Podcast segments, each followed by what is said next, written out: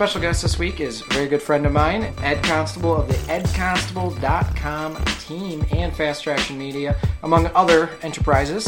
Oh I my God. remember right, I heard a story about you putting this on a credit card or something stupid like that. The biggest thing I learned in college how do you get the money to buy all this real estate? So, the biggest hurdle I see with a lot of people getting into real estate is real estate investing is 100% all financial. If you're going to go have a job, it just blows my mind the difference that these few little words here could make in a lot of people's lives.